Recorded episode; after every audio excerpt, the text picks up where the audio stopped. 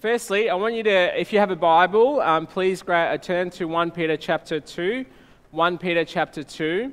Uh, if you don't have a Bible, either electronically or physically, please feel free to come and grab one of these Bibles up the front. And if you don't own a Bible at all, it's our gift to you. It's, it's, um, yeah, it's yours to have and keep. 1 Peter chapter 2. Uh, and what we're going to do this morning is actually uh, spend a bit of time in 1 Peter in general, in that 1 Peter 1, 1 Peter 2. So I want, to have you, I want you to have your finger in between those two chapters.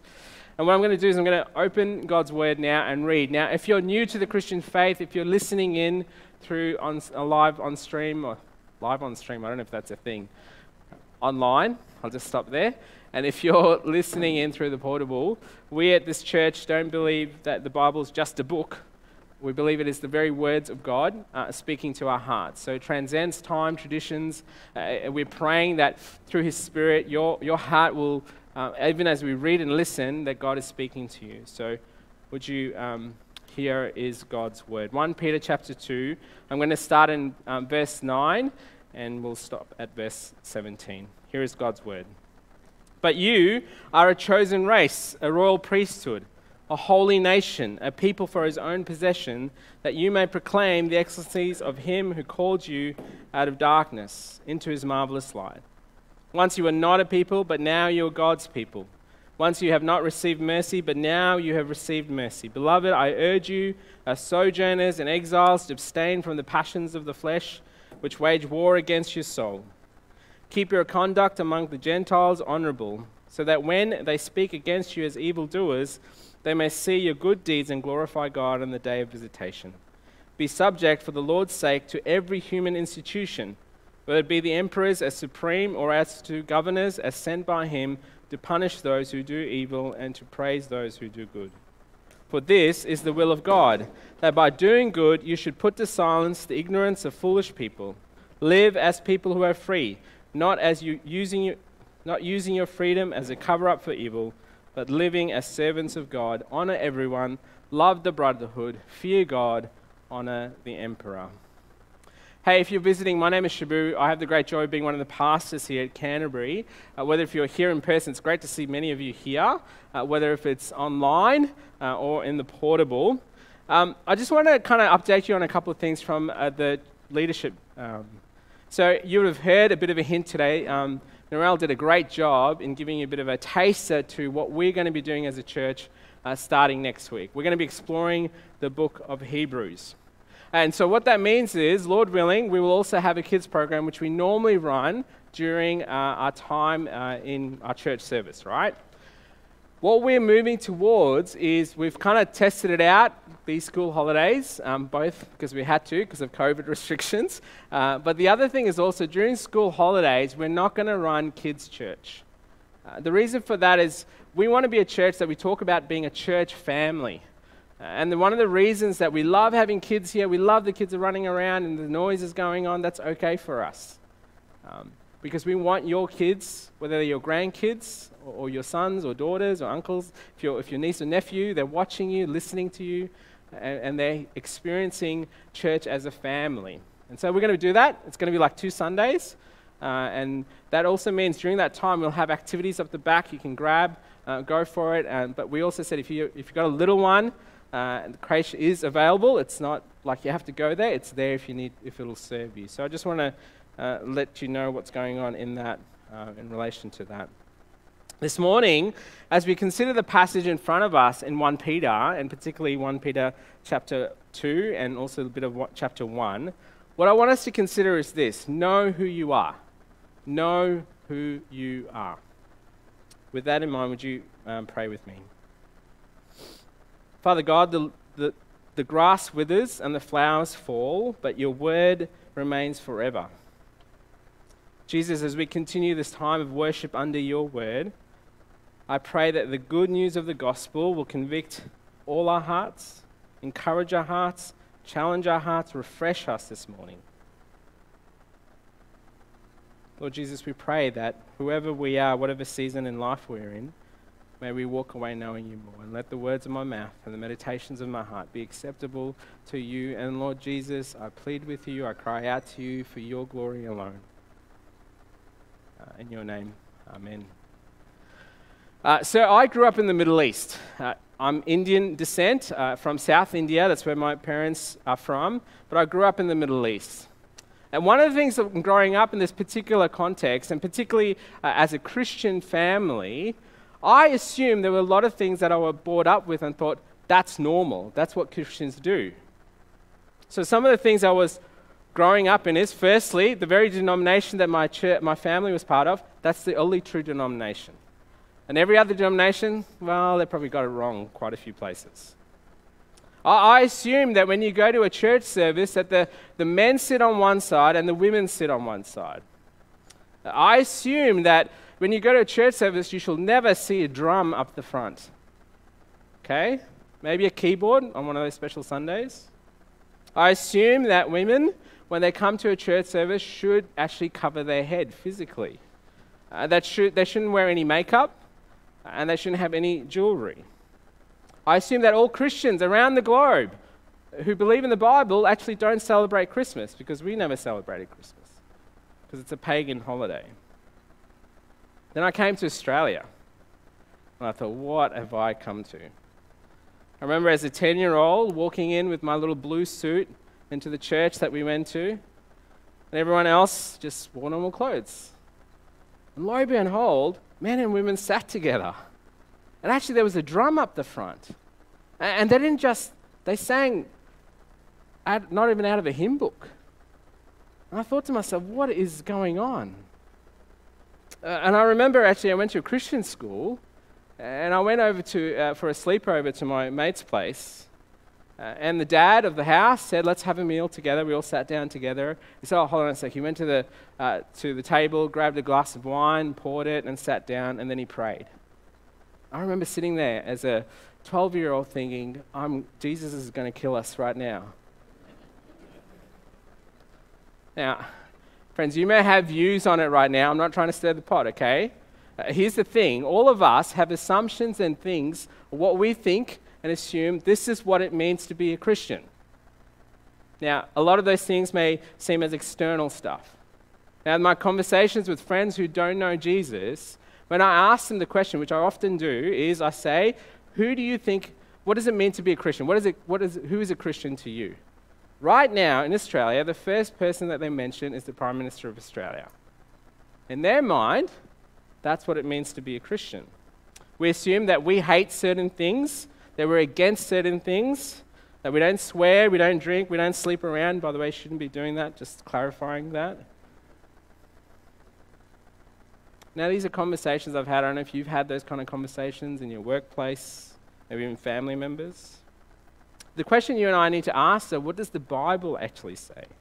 What, far more importantly, what is God's vision for his people to be followers of his? Particularly those who call themselves children of God, particularly those of us who call ourselves followers of Christ. What's God's vision through His Word?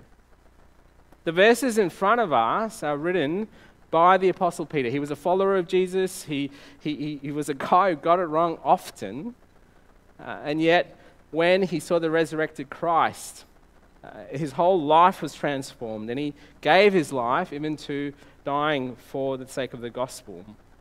He's writing this letter to a group of churches. He's writing to a community of followers of Jesus, and you see that in chapter 1.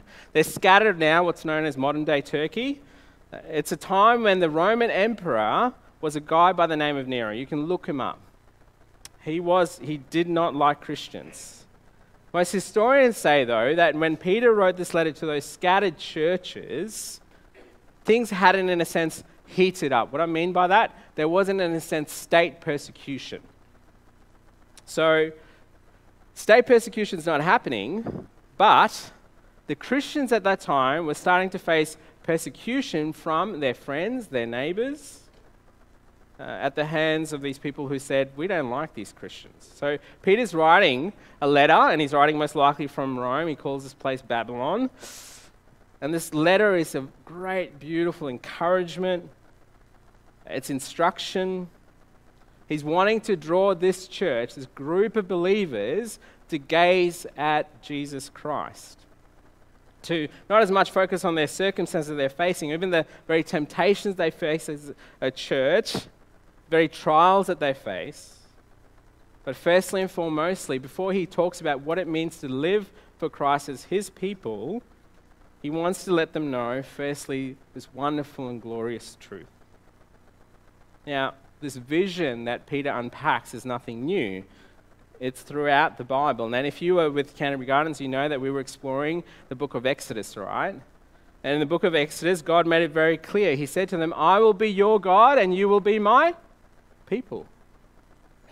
And so that meant that as the world looks on them, the, the nations around them, they look at them, they listen to them, see their practices, how they live, all those things, they go, there's something different about them.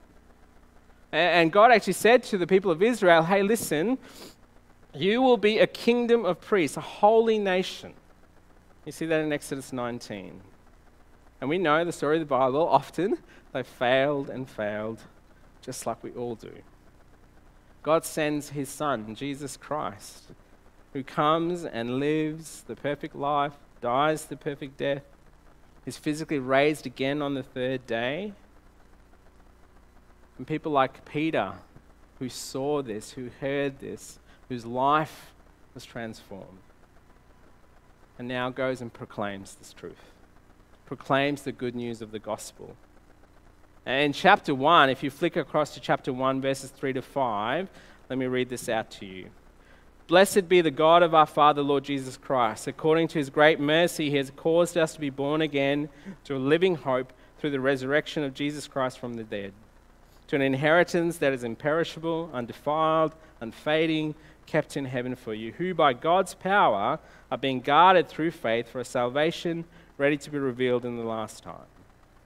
So, what Peter's doing in this moment, he's saying to them, before we go into how you ought to live if you belong to God, let's set a foundation for you.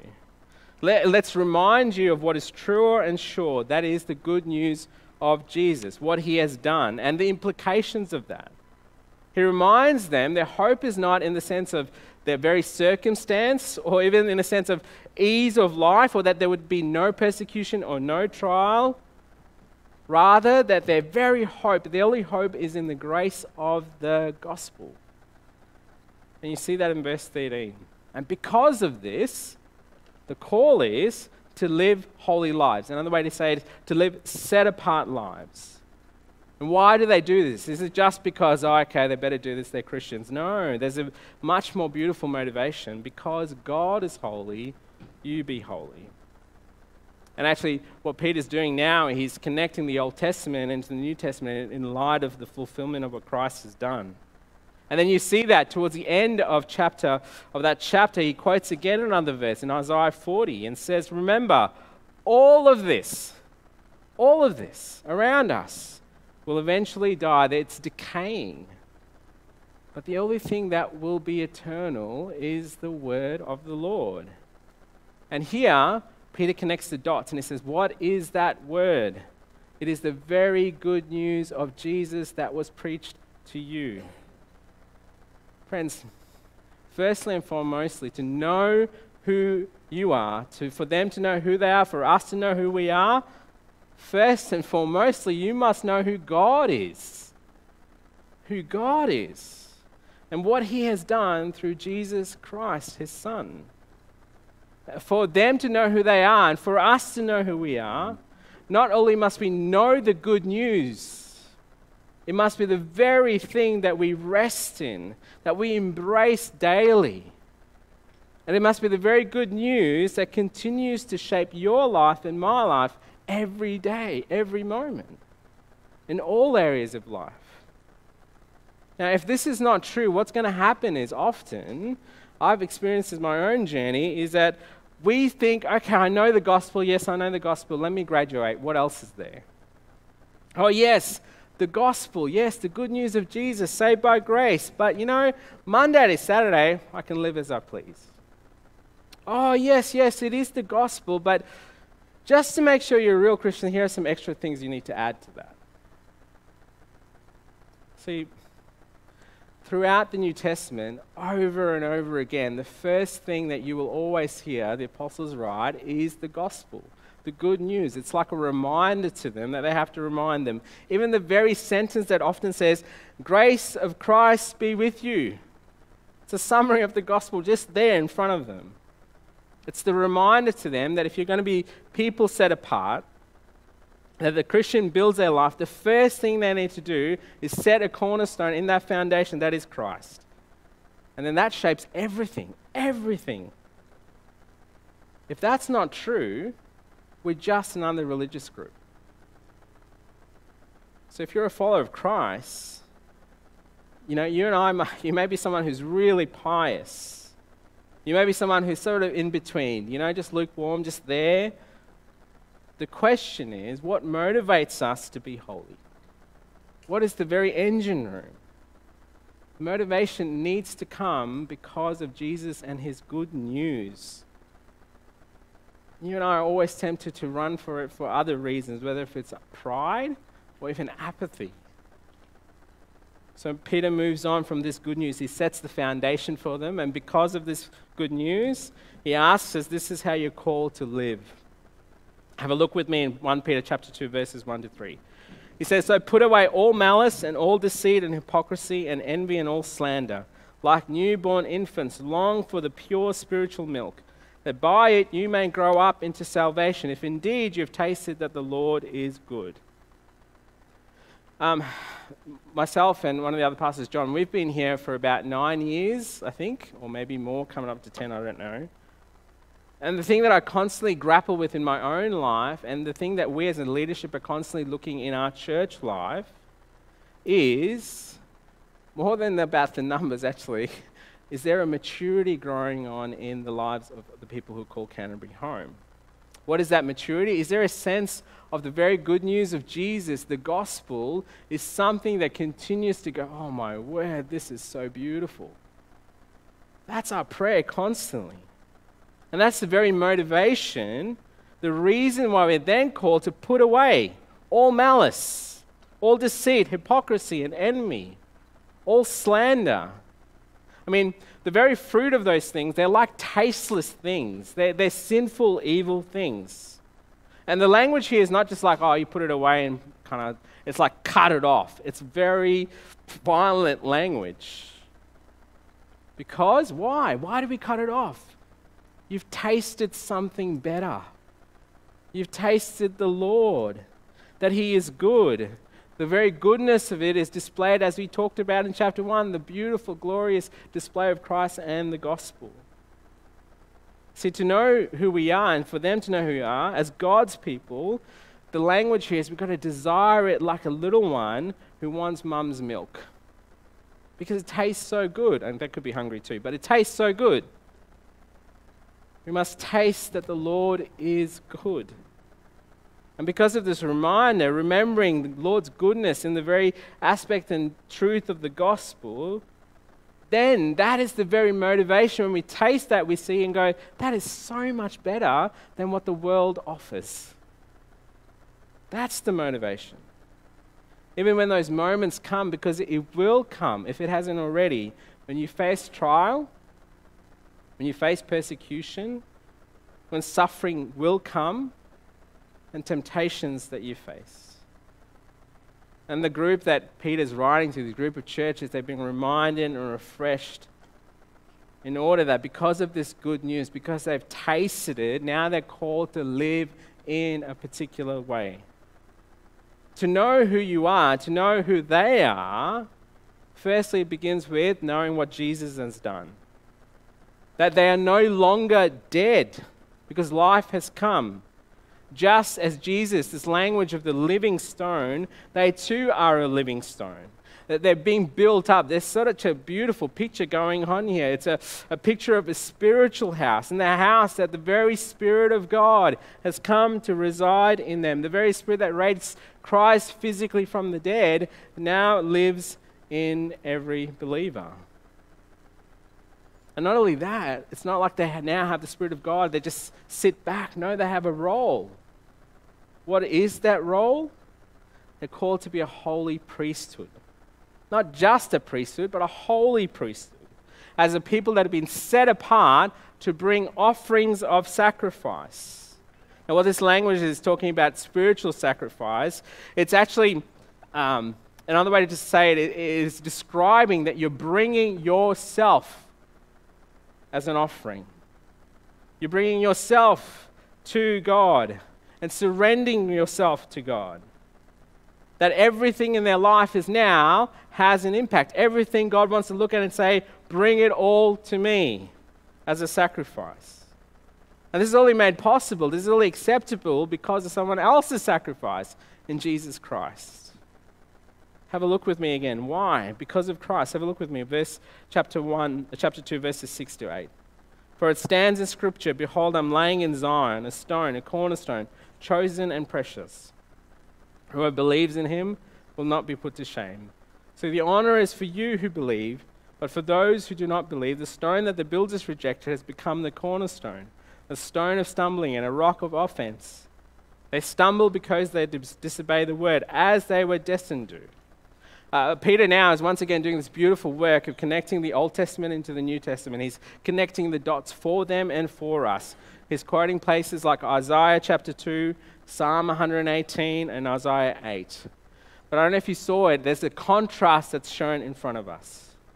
To know who we are, to know who they are, they are to remember, as people who have put their faith in Christ, firstly and foremostly, He's now the cornerstone to know who they are, to know who we are, they are to rest in knowing because of Christ and his work, with their faith in him, they will not be put to shame. While there's this contrast going on as well at the same time, did you see that? There are those who have rejected Christ. There are those who rejected his work. They see Jesus and who he is and what he's done, it's offensive to them. His commands, when they hear it and see it, their very heart posture is to dis- disobey Christ, just as they are destined to. It's strong language here. See, what, what, what Peter's doing is saying, listen, for you to know who you are, firstly, look and see this is not what you're meant to look like, who you're not as people who have rejected Christ because you have accepted Christ and his work. In 2022, if you are a follower of Christ, the question I have for you and for me do you not just know this? Do you and I believe this? Eh, another way to put it is if we've tasted Christ and what he has done, in any way, shape, or form, are we embarrassed to say that we are followers of Christ? Are we afraid to say that we are followers of Christ? And what this language here is saying that if you say that you're a follower of Christ, people may put you in a corner and box you in. I don't know if that's true for you. I know there's been times for me that's true. Uh, in our world, particularly in the Western context, and this is something that's been carrying out in an Asian culture where I've grown up, shame is becoming more and more something that's coming into the Western context. You might have read about these kind of things already. The idea and notion of shame. See, when you and I put our hope and trust in Jesus, our precious Savior, that He's our only hope for salvation, that we have tasted the good news of Jesus, that it radically reorientates everything in our lives. Everything, every area in our lives. It means this you and I might not get that job promotion because you believe in Jesus. You and I might be seen as strange and unpopular because of our faith in Jesus you and I might lose that contract that could set you up because they know that you are a follower of Jesus.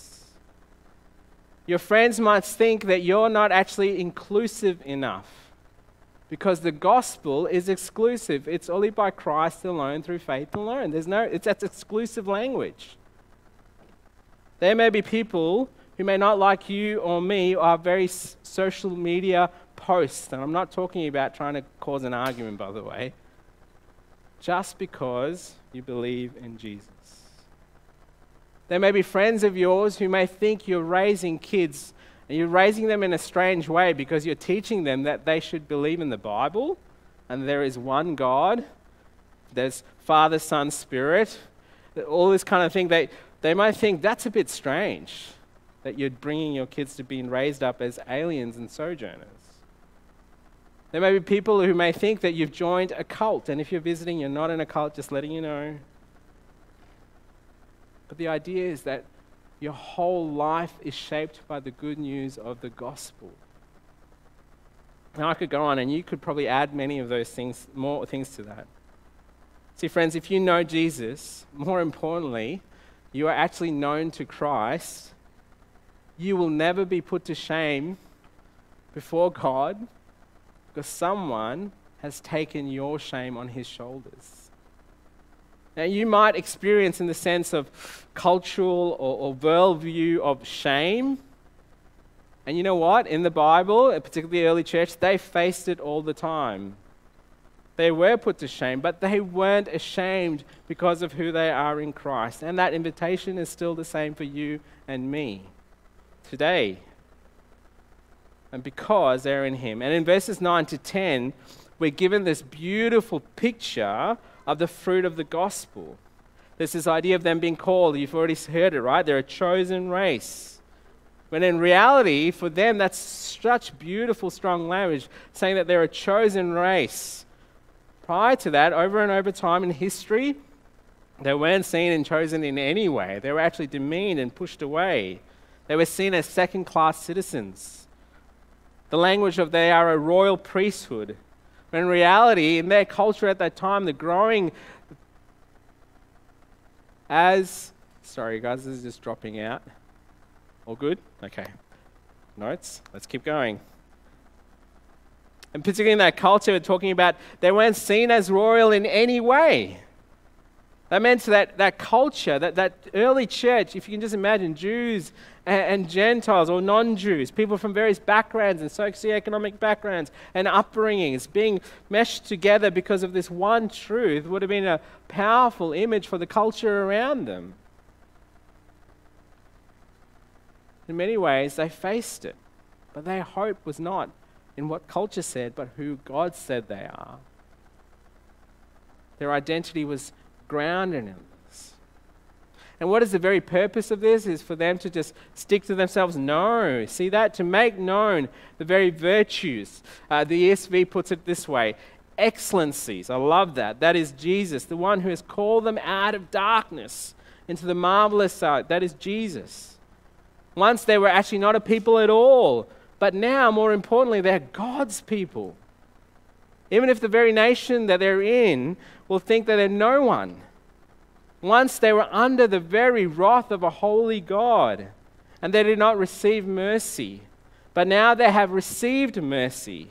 Even if that means, in their culture at that time, eventually, over and over again, they will not be shown mercy at all because of their faith in Jesus Christ. They have received mercy. Uh, friends, I know in our church culture, particularly in our Western culture, we think of things quite individualistically. And we may think of these verses, it's about me. Friends, I want to challenge you on that, myself included. Often the letters are written to a group of believers. To know that this is not just one individual's calling, this is our calling as a church. This is the story of the lives of those who put their faith in Christ. And the idea is that to, to have their hearts and our hearts to be so overwhelmingly, beautifully captured by the grace of Christ, how we are so overwhelmed with thankfulness that He's chosen to show mercy to you and me, even though we did not deserve it. It's all because of Christ. Amen? Friends, do you know this?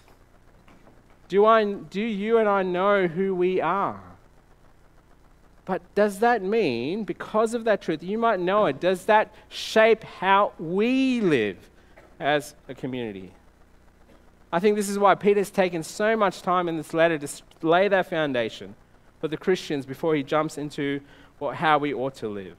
How are they called to live? You see that in verse 13, right? The language is strong here. He's pleading with them. He's saying, Because of this truth, this is who you are. Remember, this is not your home. You don't actually have a citizenship here. You're actually an exile from your true home in eternity, the kingdom that is to come. And the language that Peter was writing to this early church is to say, hey, stay away. Actually, hold back. Actually, prevent those passions, those desires that wage, wage war against your soul. Do you know what I find fascinating about this? Peter doesn't go into saying, hey, watch out for the big bad world out there. Did you see that in the verses? He says, the world is out there. Those things are out there. But remember, firstly and foremostly, look at the things that call out to you and say to you, those things that say, Come and worship me, come and bow down to me. Those very desires that war against the spirit, that desires that are in the flesh. And another way to put it is maybe Peter's saying to them, Hey, don't focus so much about those that big bad world out there, rather, the very freedom that Christ has given you, live with this freedom, not abusing it, but to live in knowing that you have to fight. Fight against those fleshly desires that war against you and me every day. The very thing is to now invite invitation to come and worship the very thing that continues to tempt you and I that says, Come worship me. Peter's saying, No, no, go worship God. Fight against it. Friends, I don't know if you know this. To follow Jesus means that you've been enlisted into war. It's a daily war, not as much about the out there. It begins in you and me as soon as we wake up. And this is where Peter says, See, as sojourners and exiles their allegiance is to the God who brought them freedom through Jesus Christ, not to the world and the various idols.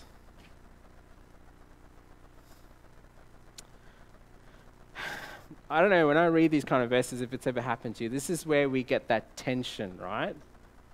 That tension.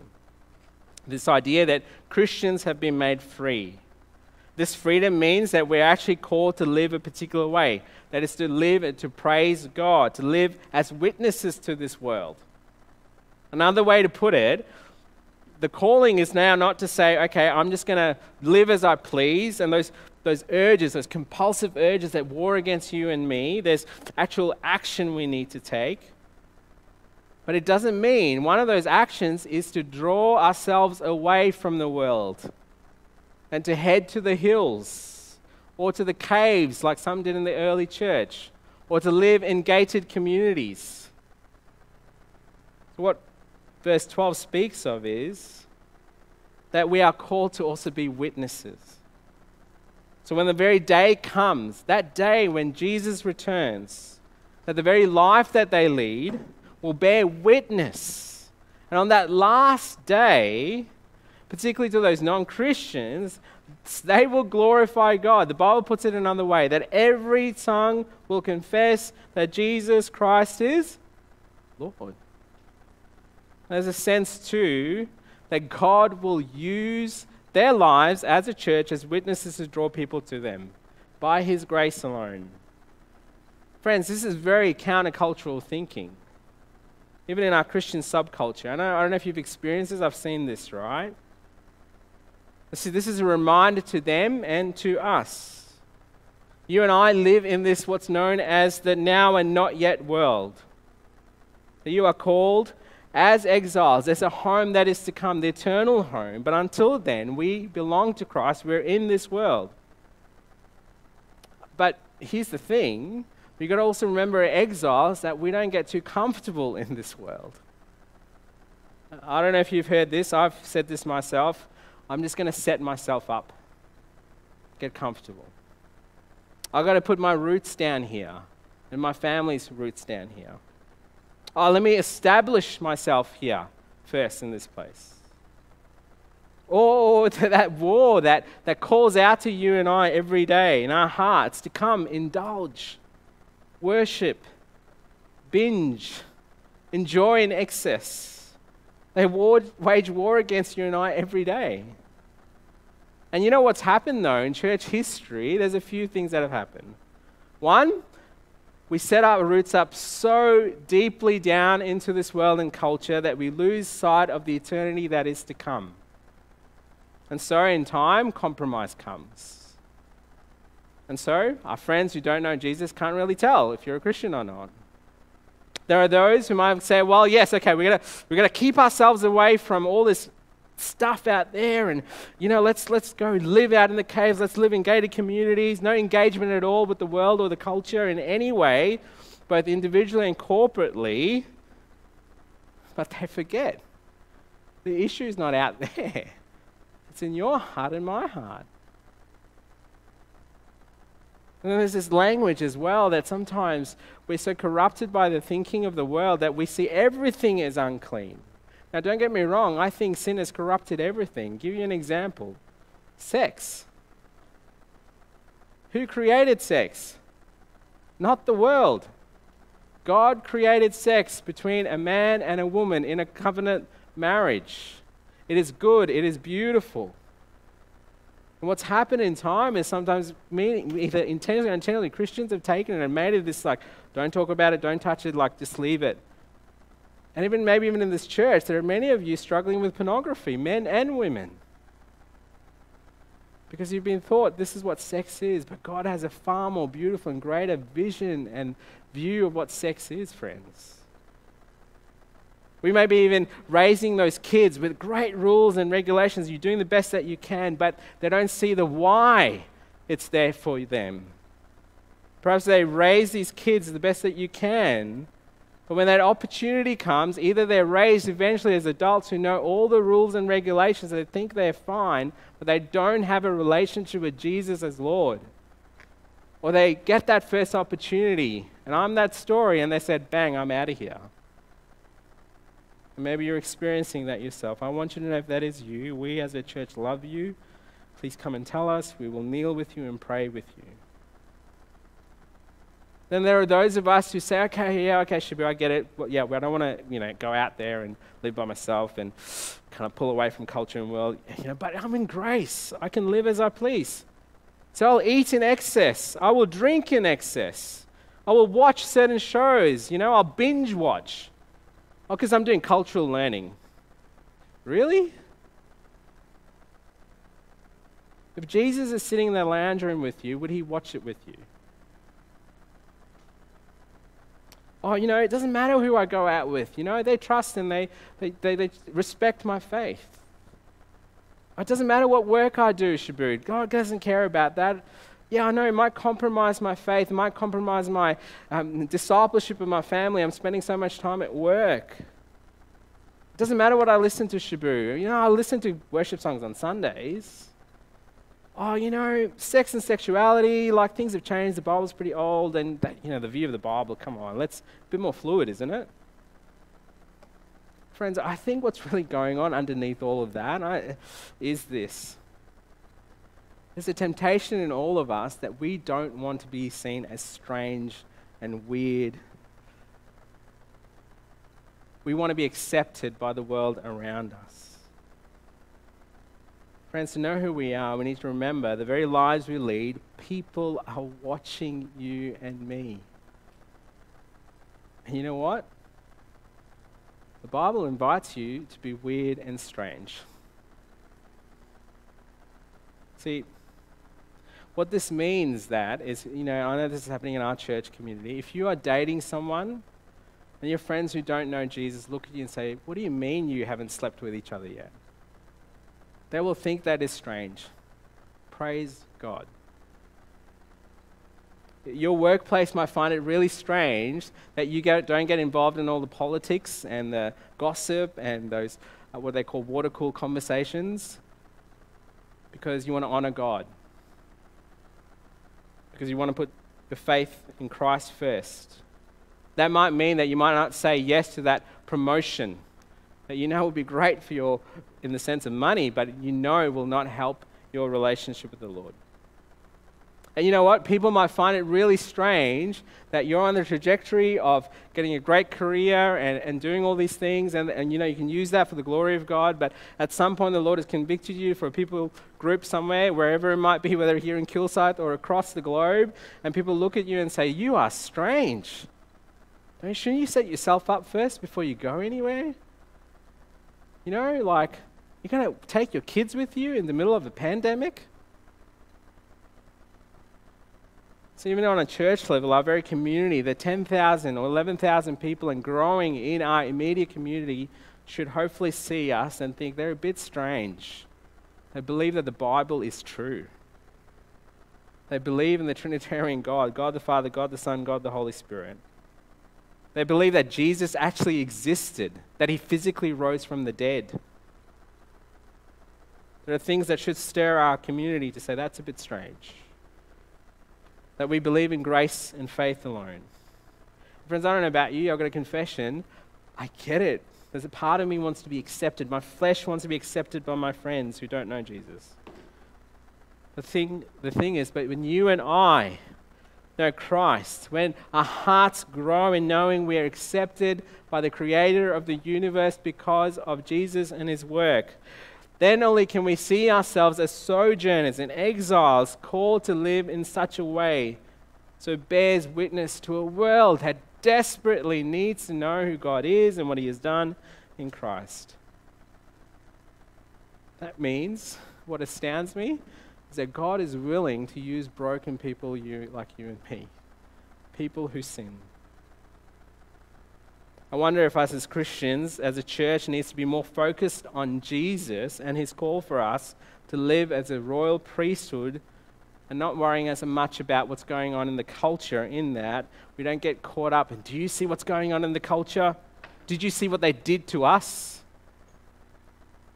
Dear friends, the more that you and I lean into as a church, we see ourselves where God sees us it should hopefully, through the power of the Spirit, to push us out as God's people as we grow to know who we are. And you know what? As we grow to know who we are, guess what? We may face injustice. We may even pers- face persecutions of many kinds, and you might even face death itself. But that's not our focus. The only battle that Christ invites you to is actually fight against that thing that you wake up to every morning that calls out to your flesh and say, Come bow to me instead of Jesus. That's the battle he invites us into. Recently, a friend of mine uh, shared a fairly long quote by a gentleman by the name of Mike Gore. Mike heads up an organization called Open Doors. They serve the persecuted church around the globe. Now, this is a quote, so it could be argued, and you might not necessarily agree with all of this on here, but it really captured my heart. Here we go. Mike lives in Australia. Over the last two years, I've watched as many friends make needlessly inflammatory statements and provocative claims with, with muddy viewpoints that understandably press on the nerves of others. The sad thing is that in these moments, these same people put their hands up and claim they're experiencing a form of Christian persecution because of their faith. To be clear, I'm not saying that religious based persecution does not exist in Australia, not at all. But what I'm saying is that if people chase persecution over Jesus, then it's not faith based persecution, it's destructive narcissism. Persecution, in my view, is a consequence of successful Christianity. Elements of it will exist wherever gospel is being shared. In many ways, persecution forms the motor of the gospel.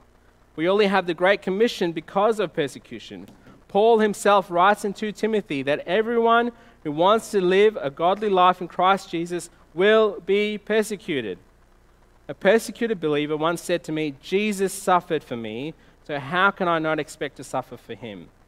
But here's the difference when the persecuted church, their focus is to live by and live out their love for Jesus within the community, and it's this fact that invokes persecution. The challenge we face in Western societies is that it, in a misplaced effort to prove a point on persecution, we've stopped focusing on Jesus first, and in so doing, we've forgotten about sharing the hope he offers the world around us with grace and love. It becomes a point scoring Christianity where we vie for attention with other groups claiming bigotry or exclusion. And the early quickening, the church slides into social, cultural, and political insignificance. We need to recommit to a Jesus first approach to life, realizing He doesn't need our defending. He needs us to see Him as the medicine of the world who offers hope and salvation. Let's stop mislabeling the rapidly changing values in society and culture as persecution. Realize that when it comes to Christian values, we're the custodians, not government, not society, not others. I don't know what you think about that, but I've been living here in Australia for a little while, and for us, this feels like a strange time. Maybe what's going on, friends, if you live here in Australia, maybe we've got a little bit too comfortable. Maybe the Lord is stirring us to grow, coming back to being strangers and aliens and sojourners. Maybe perhaps the Lord is refining his bride, the church, here in Australia so that we can focus again on Jesus and get on with the job in proclaiming his truth. This is why Peter finishes off with in verses 10, 13 to 17 what it means to submitting to these civil authorities of the time. And, and Peter knows the really reason why those civil authorities exist is because God allows it to exist. And the invitation is according to the Lord's sake. Submit to every institution, everything, verse 15. This is God's will. In doing so, it bears amazing witness. It's a matter of lordship in Peter's view. Because if they know who they are, the royal priesthood, it means they're commanded to submit firstly to God and then they're to submit to those God is allowed to be in authority. Now, friends, I want you to know what this means. This is not Dan Andrews. We're talking about the Emperor Nero. Peter's asking them to submit. And in the context here, slaves and masters, then he talks about husbands and wives. And the language is do it for the Lord's sake, God as your vision. This is God's will for you, church. In your submission, you're showing that God has ordained these authorities for His purpose. That they actually, whether they realize or not, are serving God's sovereign purpose. And we're not talking about they're not allowed to preach the gospel, and eventually they would not be able to, but they still did. It's talking about in everyday life. Friends, what this could look like, those authorities that God has allowed to exist in our state even now. It's tax time. Are you and I tempted to cheat on our tax? Because we don't want the government to have any of that stuff. Those things that are there for a reason. Where they're speed limits, they're not recommendations, they're speed limits. Should we wear a mask or no mask? That moment you say you're a Christian, you run a Christian company, do we pay the wages as we ought to? Actually, probably even better than the world around us. Are you and I tempted to constantly look for loopholes? See, I know in our day and age, when the restrictions come, I don't know if you've done this. I've got a secret to tell you, and I know it's being recorded. I could get in trouble for this. My first reaction when the restrictions come in about even this Sunday, I am looking in my flesh for the loopholes. I don't know, I'm, I'm guessing you guys don't do that, right? Friends, God has allowed these things for a purpose and for His glory and His sovereign plan. And here's the thing there are, you and I, right now at this stage, don't have guards with guns standing in front of the church building or in our homes, taking away people and property or anything at all. That is the reality of brothers and sisters in Christ around the globe. The most inconvenienced thing at the moment for me is this wow, that really sucks. I can still share the good news of Jesus with those who don't know him. Maybe perhaps you and I focused so much on our rights and forgotten of our Savior who gave up his rights so you can have eternal life. The one who's risen from the dead, the one who came to the world. He's the creator of the universe. He did not demand his rights. The one who was questioned about taxes, and he said, Give to Caesar what is his but yet the one who has all authority. If you remember that scene when he's standing before Pilate, and Pilate turns around and says, Don't you know that I have the authority to um, set you free? And what did Jesus say? You would have no authority over me if were not given to you from above. Jesus knows what is true. The one who on our behalf lived the perfect life, died the death we deserved, the one who declares as the resurrected one, all authority has been given to him. And he sends his church as sojourners and aliens to live lives that are displayed as a royal priesthood under the authority of Jesus and his lordship, as the one who is described as the great high priest, who invites us through the power of his Spirit to put to death the things that wage war against you and me every day, to bear witness through our words and our life that we belong to Jesus. So, Christian, do you know who you are? And if you don't know this truth, the first and foremost thing is you cannot know this truth unless you have Jesus as your Lord and Savior. And if that is you, we would invite you to come and chat us. We'd love to explain what that means. And maybe you're someone who's been exploring or been following Jesus for many, many years. Has the gospel of Jesus just become a gospel, uh, a theological truth, or does it be the very engine room that continues to overwhelm you with awe and wonder.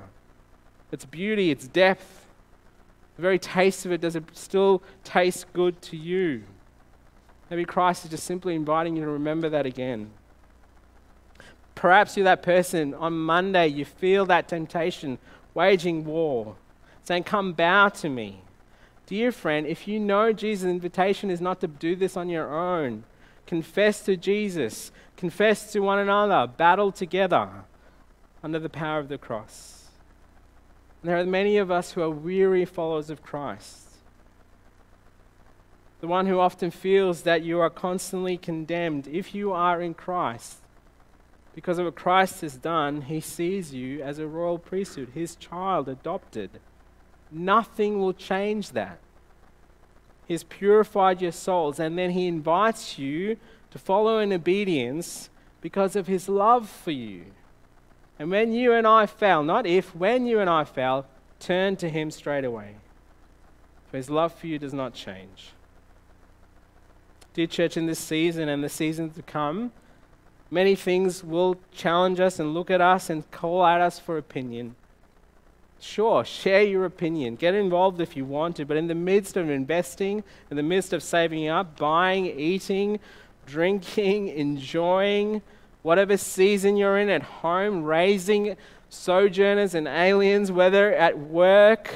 No, you are a Christian, whether you're in the season of retired life. You are a sojourner and exile. This is not your home. So live as such a way that your friends who don't know Jesus will go, What do you believe in? Because it is Christ in us. It's nothing that you and I have ever done. It's His sheer grace that He will draw people to Himself. And it's all for His glory. This is who you and I are sojourners, exiles, bought by the precious blood of the Lamb, set aside to be a holy people, living that displays that we belong to Him and that we're not of this world. Would you join with me in prayer? Lord Jesus, we come before you as our great Savior and Lord. For those of us who know you, help us to live as you've called us to live. For those of us who don't know you, convict our hearts, Lord. Turn us to you in faith. Jesus, we thank you for this great joy and privilege. We pray this in your name.